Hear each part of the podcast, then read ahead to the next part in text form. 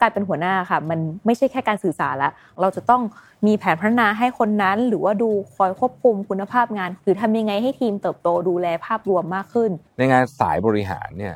ยิ่งโตขึ้นไปเรื่อยๆเนี่ยความสามารถเฉพาะตัวด้านเทคนิคเนี่ยแทบไม่ค่อยมีความจำเป็นละอันนี้บอกตรง คือมีก็ดีนะฮะมีก็ดีจะสามารถทำให้เราตัดสินใจได้มากขึ้น สมมุติเราไม่ค่อยแน่ใจว่าคนนี้จะสามารถขึ้นมาเป็นเฮดได้หรือเปล่า ส่วนใหญ่มันจะเป็นตัวเขาเองอะที่ไม่ค่อยแน่ใจ สิ่งที่พี่ทำก็คือให้เขาทำ สิ่งที่เรียกว่าเป็น acting ครับรักษาการนะลองดูลองดู แล้วก็คุยกันให้ชัดเจนว่า period ของการลองคือกี่เดือน เมื่อจบ period นั้นแล้วนะเขาก็จะมีสองทางเลือกหนึ่งไม่ชอบก็กลับมาอยู่ที่เดิมสองชอบก็เป็นหัวหน้างานไป ซึ่งดีดีกับทั้งสองฝ่าย องค์กรก็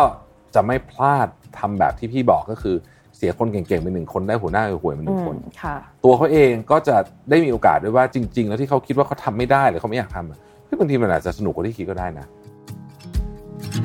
Mission to the Moon Podcast Happy Fine Day แค่งานแฮปปี้วันนี้ก็เป็นวันศุกร์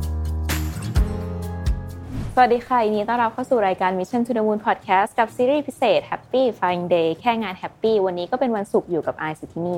ผมรวิทยานุสาหะครับโอเคค่ะ วันนี้เราจะมาคุยกันเกี่ยวกับเรื่องของ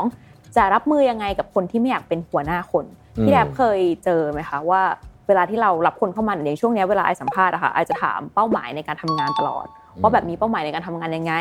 ซึ่งเอิ่มถ้ารูปแบบปกติเขาก็จะบอกว่าโอเคอยากแบบเติบโตในสายงานเนาะเป็นหัวหน้าก้าวไปสู่ขั้นบน แต่หลังๆมาค่ะ ในรุ่นใหม่ๆเนี่ยก็เจอเยอะว่า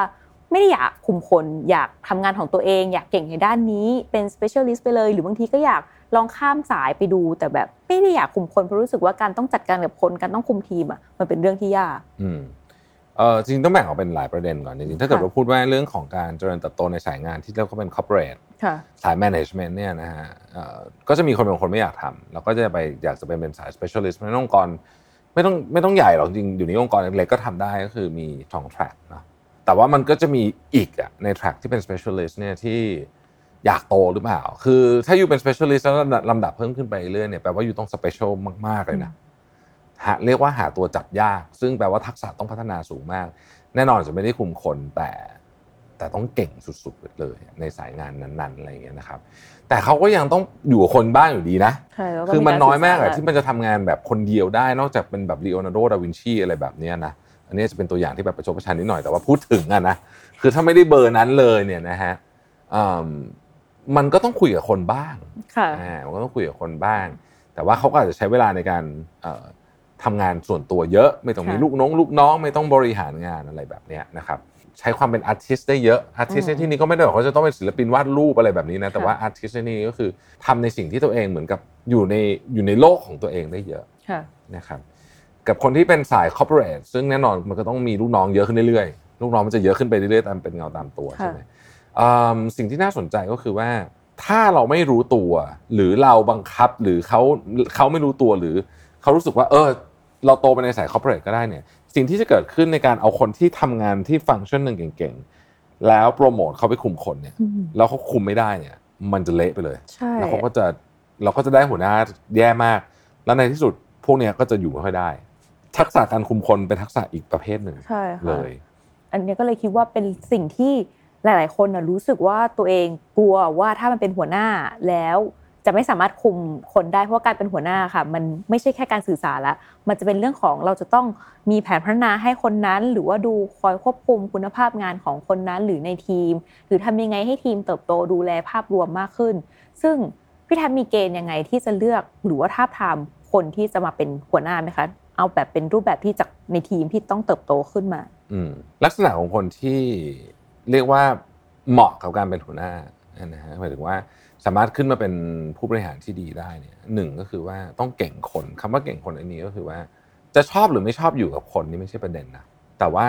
ต้องเข้าใจถึงธรรมชาติของมนุษย์ ประโยคประโยคนึงพูดวันนี้กับพูดพรุ่งนี้กับคนเดียวกัน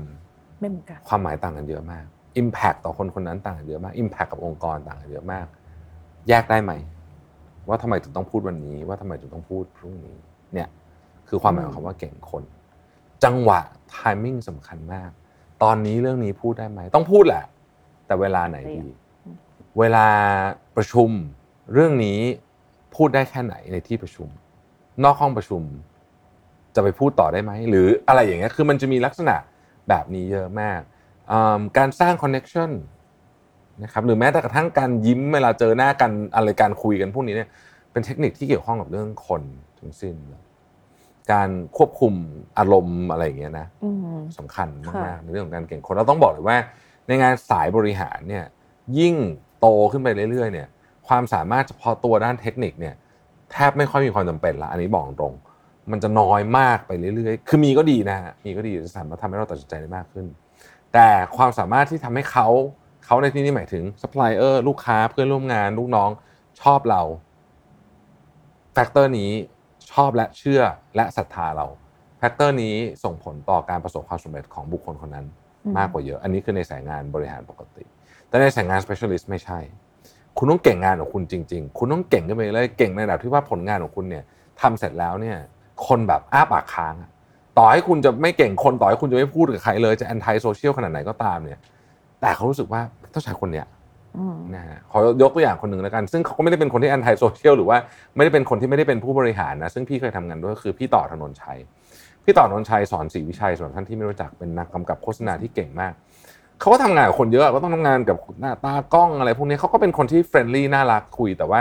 ดูจากลักษณะของเขาแล้วเนี่ยถ้าให้เดาเนี่ยเขาเป็นคนชอบทำงานอยู่คนเดียวมาก ๆ มากกว่าเขาจะเขาจะอยู่ในภวังค์ความคิดของเขาแล้วเขาก็จะพูดสิ่งที่เขาคิดออกมา เพื่อสร้างสรรค์สิ่งที่มันเป็นงาน artงานโฆษณาของเขาคนนี้ก็คืออาร์ตพีซพี่ต่อเขานิสัยน่ารักนะครับ แต่ต่อให้เขานิสัยไม่น่ารักในมุมไหนก็ตาม ซึ่งมันอาจจะมีบางอย่างที่คนอาจจะนู่นนี่ก็ตามเนี่ย แต่ว่าเราต้องการคนแบบเนี้ยเพราะฉะนั้นเขาก็จะแฮปอืปี้มค่ะดังนั้นคนที่อยู่ในสายนั้นเนี่ยก็จะเป็นคนที่มีความสุขในโลกของตัวเองนะครับนักเขียนหลายคนไม่แม้แต่กระทั่งยอมมีงานเปิดตัวหนังสือ นักเขียนดังๆบนโลกใบเนี้ยเยอะมากเลยหลายคน เพราะว่า ไม่อยากเจอคนอืมฉันอยากจะอยู่ในกระท่อมแล้วก็เขียนหนังสือแล้วก็จบไปแค่นั้นนักเขียนหลายคนไม่มาคุยกับโปรดิวเซอร์ฮอลลีวูดที่จะมาทำเอามาทำหนังเพราะว่าไม่อยากเจอไม่อยากคุยไม่ต้องการจะมา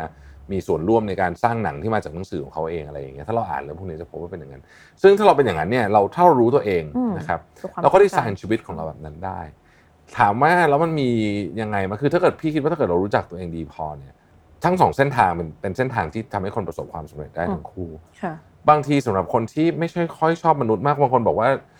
อยู่กับหมากับแมวสบายใจกว่าเนี่ยก็อาจจะมีความสุขมากกว่าก็ได้นะ มีความสุขมากกว่าแหละจริงๆแล้วอะถ้ามาพูดถึงตรงนี้แล้วเนี่ยหลังจากที่พูดพี่พูดไปเองพี่ยังรู้สึกว่า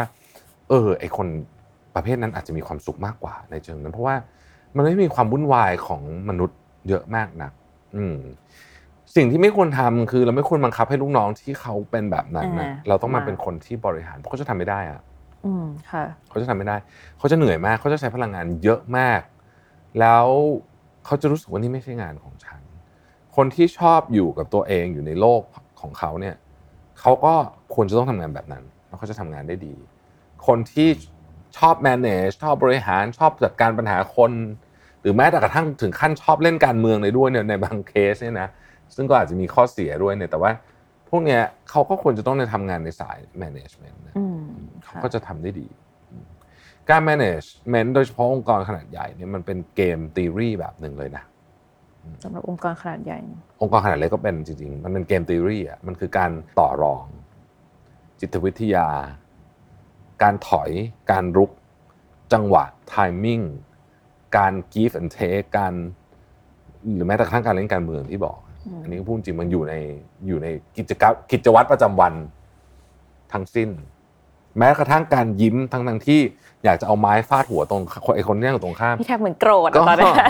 ก็เป็นกิจวัตรประจำวันอย่างหนึ่งสำหรับอืมคนที่เป็นผู้บริหารจริงๆก็เป็นอย่างนี้แหละแล้วก็อืมชีวิตมันเป็นแบบนี้บางคนก็ไม่ชอบอะถ้าพี่พูดจริง ๆ นะ ในมุมมุมหนึ่งอะมันมีความฝืนเยอะเหมือนกันถ้าเราลองมาพูดกันจริง ๆ ในเชิงของการบริหารคนที่ จากมุมมองคนที่ต้องบริหารคนเยอะๆเนี่ยมันมีค่ะบางทีมันต้องฝืนนะเราต้องเราเราอยากพูด อยากอยากจะพูดบางอย่าง แต่เรารู้ว่ามันพูดไม่ได้ตอนเนี้ยอืมจังหวะไม่ได้ค่ะคือมันก็เป็นชาเลนจ์ของคนที่จะขึ้นมาเป็นคนเขาเรียกว่าอะไรสายเติบโตในเรื่องของการบริหารคน แต่ว่าไอ้ก็คิดว่ามันเป็นเรื่องที่หลาย ๆ คนก็มองว่าเออถ้าทำงานไปเรื่อย ๆ เรื่องพวกเนี้ยมันจะเป็นเหมือนกับเก็บประสบการณ์ คือเวลาที่เราทำงานในด้านด้านหนึ่ง ไม่ว่าจะสายใดก็ตามอะค่ะ อย่างที่พี่แท็บบอกว่ามันต้อง specialist มากๆ แต่ว่าระหว่างที่เราทำอะเราก็จะได้เจอคนในได้ดีกับคนไปเรื่อยๆ แล้วก็จะเริ่มเก็บประสบการณ์ว่าตรงไหนคือจังหวะ ตรงไหนคือต้องพูด แล้วก็จะเริ่มเรียนรู้ไป เพราะฉะนั้นเนี่ยมันก็เลยเป็นโปรเซสที่ว่าพอทำงานมาสักสมมติ 2 3 4 ปีอย่างเงี้ยคนก็จะมองหัวหน้าเราก็จะมองว่าแบบใคร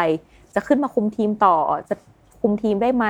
ซึ่งในการเลือกอะค่ะก็อาจจะเป็นเรื่องว่าหนึ่งเลยต้องพิจารณาเรื่องของสไตล์ของเขาความชอบของเขา เพราะถ้าอยู่กับลูกทีมเราก็จะรู้ว่าเออเขาเป็นคนแบบไหน ถ้าเขาดูว่ามีแววในการเก่งคนเนี่ยก็อาจจะต้องเสริมแล้วก็เรื่องของการทาบทามในการให้มาคุมทีมต่อไป เพราะคิดว่ามันเป็นการส่งต่อแล้วก็การพัฒนาทักษะอย่างหนึ่งที่สำคัญมาก ๆ ในปัจจุบันค่ะอืมแต่ว่าหลักๆคือเราอยากจะรู้ว่าถ้าสมมติคนนั้นเขาไม่อยากจะคุมทีมอืมใช่ไหมครับเราจะ manage ยังไงก็แน่นอนก็คือ แปลว่าทุกองค์กรน่ะควรจะมีสายที่เป็น management กับสายที่เป็น specialist อะแยกจากกัน ค่ะ อืมแล้วก็ ไม่มีใครด้อยกว่าใครในความเป็นจริงแล้ว มันมีความจำเป็นต่อองค์กรทั้งคู่นะฮะเพียงแต่ว่าเอิ่มสิ่งที่องค์กรสามารถช่วยคนที่ทำงานได้ก็คือว่าให้เขาค้นหาตัวเองว่าจริงๆแล้วเขาเป็นคนในสายไหน บางคนไม่รู้นะ เพราะว่าเอ่อเราอาจจะคิดว่าเราเราเป็นเราจะเป็น manager ที่ดีจริงๆอาจจะเป็นไม่ได้ก็ได้ หรือเราอืมคิดว่าเราเป็น specialist จริงๆเราอาจจะไม่ specialist ก็ได้อืมเพราะฉะนั้นต้องคอยมองสองมุมนี้ให้ให้ชัดเจนอืมค่ะ ก็ในบทสรุปนะคะก็คือ